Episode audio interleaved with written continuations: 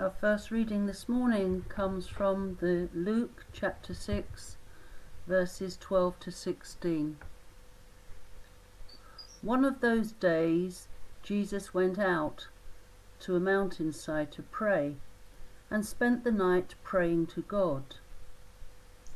When morning came, he called his disciples to him and chose twelve of them, whom he designated apostles Simon, who he named Peter, his brother Andrew, James, John, Philip, Bartholomew, Matthew, Thomas, James the son of Alphaeus, Simon who was called the Zealot, Judas son of James, and Judas Iscariot, who became a traitor. The second reading this morning comes from 1 Corinthians 1, verses 26 to 29. Brothers, think of what you were when you were called. Not many of you were wise by human standards. Not many were influential. Not many were of noble birth. But God chose the foolish things of the world to shame the wise. God chose the weak things of the world to shame the strong. He chose the lowly things of this world that are not to nullify the things that are, so that no one may boast before him. Thanks be to God for our readings this morning.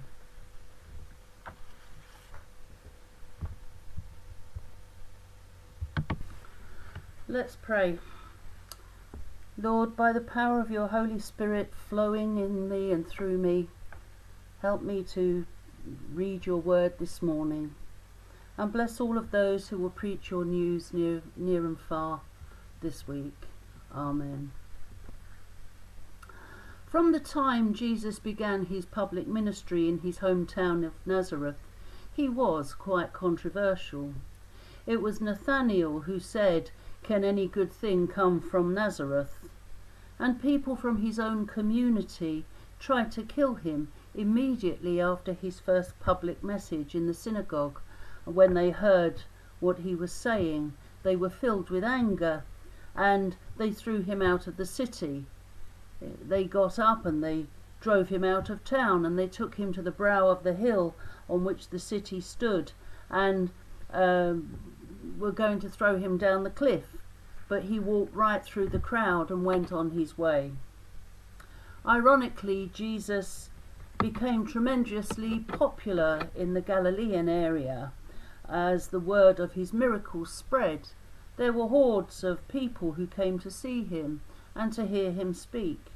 And in fact, at one time, we heard that he climbed into a boat to preach I wonder, was this a coincidence? Because that boat belo- he borrowed belonged to Simon, uh, whom Jesus renamed Peter and became one of his inner circle of disciples. As Jesus went on preaching and performing miracles, he upset quite a lot of people. Um, and we read that he, many turned their backs on him and no longer followed him. But among those who stayed with him were the twelve, whom he had personally chosen. Here they were, twelve ordinary men. Nothing stood out about them, there was nothing remarkable about them, but the future of the church and spreading of the good news depended entirely on them. That reading we had this morning from Luke chapter 6 tells us who they were, but we don't really know about each of their own uh, characteristics. When Jesus chose the twelve to be his official representatives, pre- the preachers of the gospel um, who would go forward and do his work, uh, he didn't choose a single rabbi or a scribe or a Pharisee or a priest or a Sadducee. They were just ordinary men.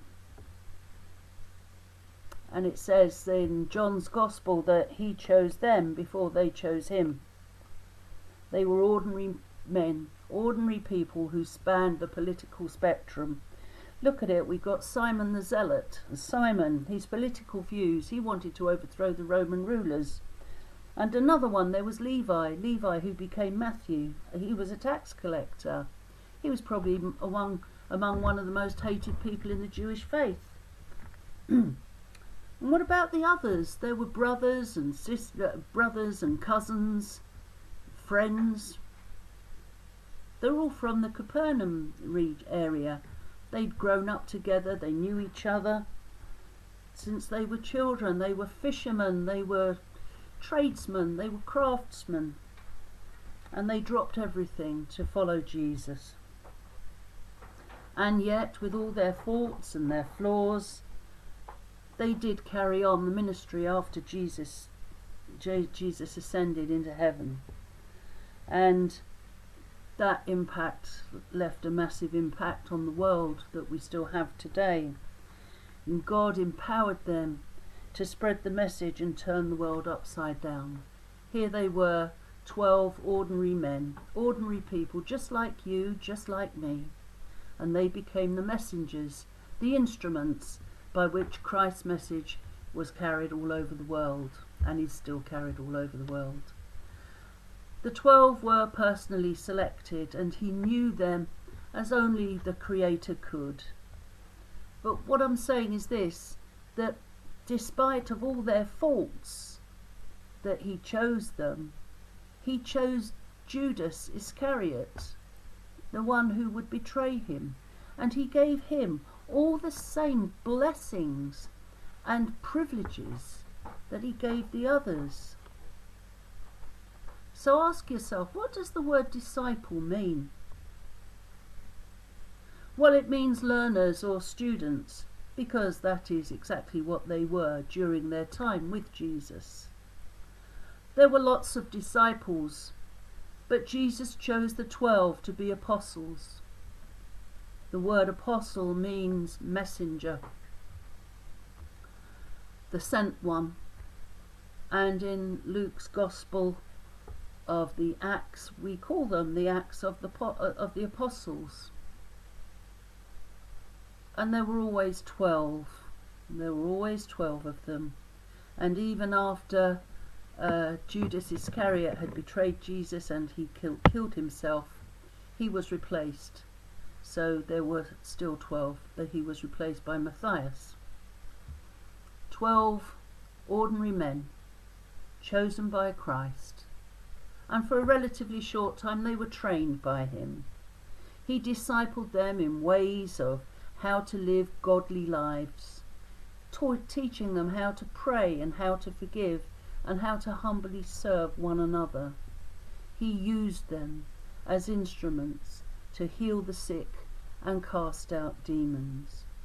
And three of them, Peter, James, and John, even got a brief glimpse of God in all his glory on the Mount of Transfiguration. On the night of Jesus' betrayal, all the disciples deserted him. That must have been a massive kick in the side for Jesus. He must have been heartbroken. It seemed that the disciples had forgotten or ignored everything that he had taught them about taking up their cross and following him. Well, the twelve could be a bit slow in getting the point, and sometimes they missed it altogether. There's things in the Bible that Jesus said, like uh, after he explained the clean and the unclean, why are you still so dull? And how foolish are you? How slow of heart to believe? So why? Why was it so difficult for them to learn? Well, basically, they lacked spiritual understanding.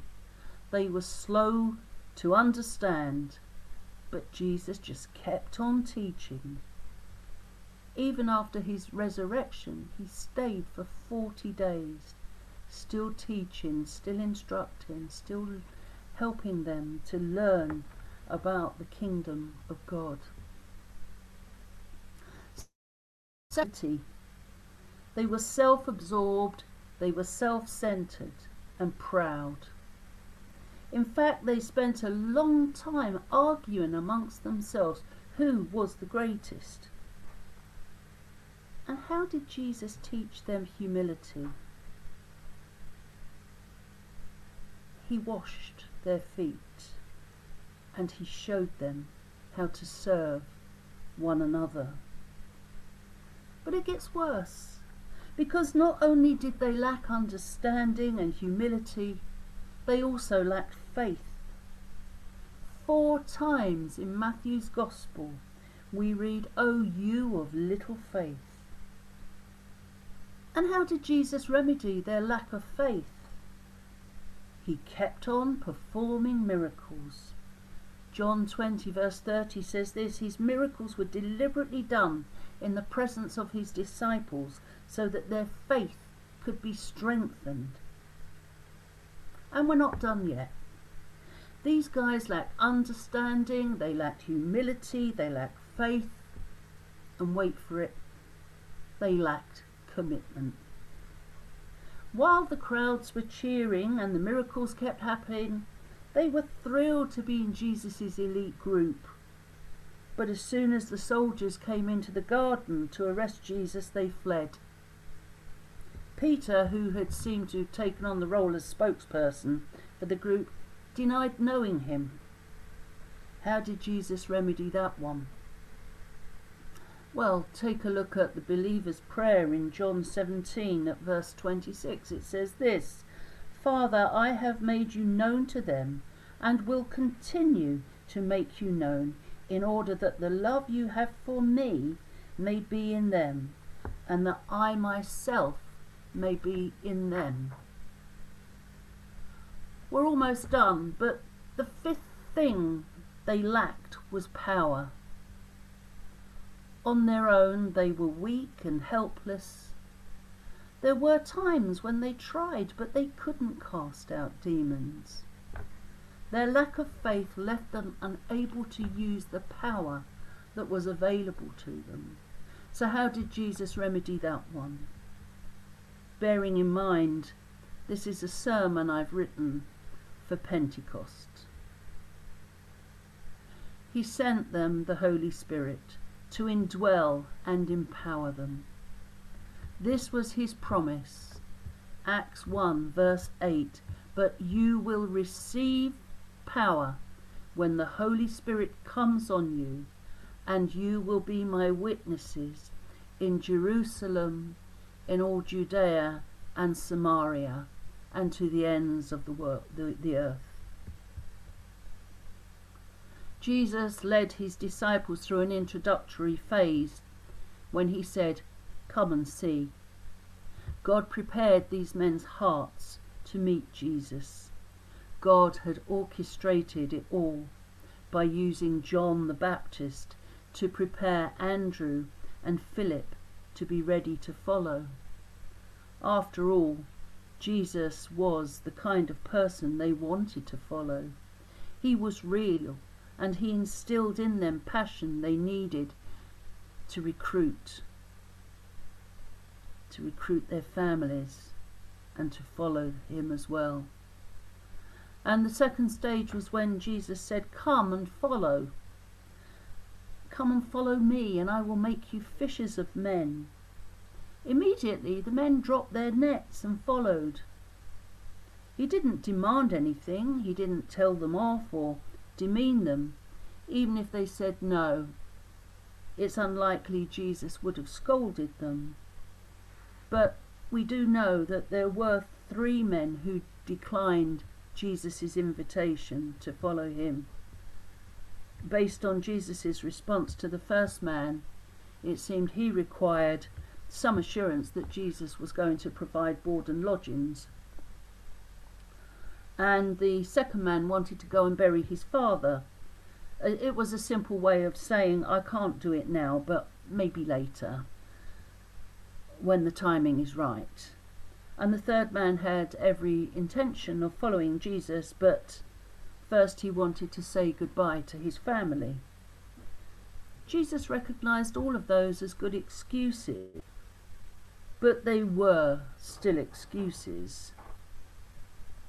And the third thing Jesus said was, Come and be with me. And it was during this phase that Jesus prepared the twelve to take responsibility for world mission. He knew that he needed to prepare others to take a special place in advancing the message of the gospel. And what we need to remember is that there were a hundred or so people who were following Jesus at that time. But it's important that Jesus went up on that mountainside and he prayed all night and then he called those he wanted.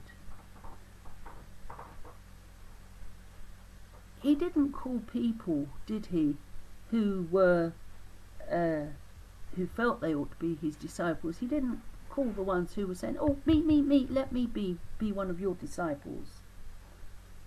He spent time in serious prayer and reflection before he named the twelve he wanted, he chose them.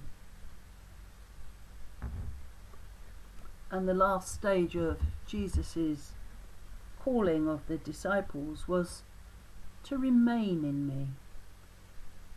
And maybe at this stage we could say, exit Jesus and welcome the Holy Spirit the disciples learned that Jesus would leave and give them the responsibility to carry on his mission. And so, empowered by the Holy Spirit at Pentecost, they took on that task that Jesus had called them to do. The work that they began over 2,000 years ago continues now to this very day.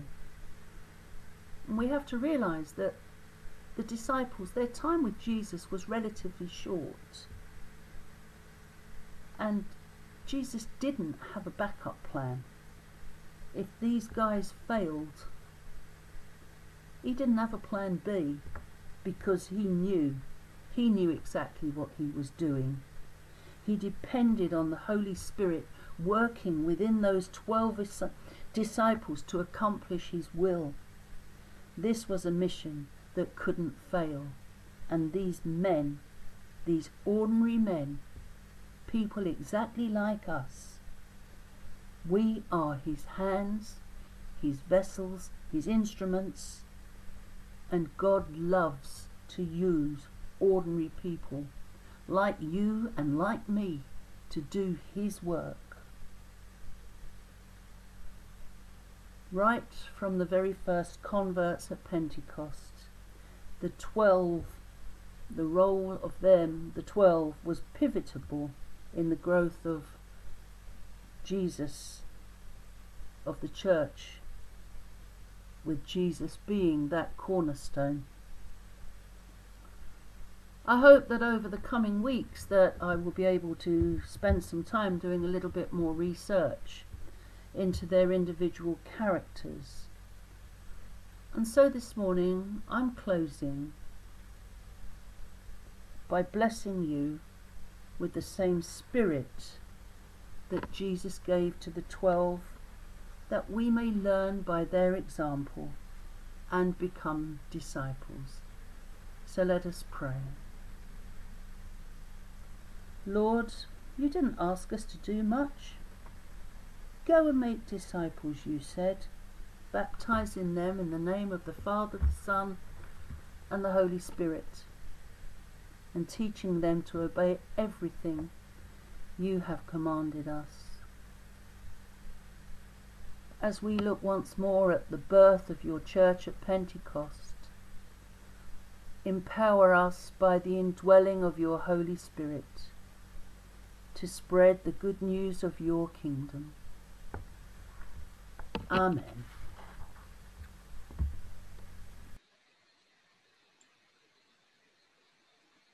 So on this uh, on this Pentecost Sunday, Jesus calls us to. He he knows us. Uh, he knows us by name. He knows us intimately, uh, and he knows what it is that we need. So on, on this day, the Holy Spirit is here to, to infill us. So let's um, let's consider all that we lack this morning and ask God through the Holy Spirit to fill us.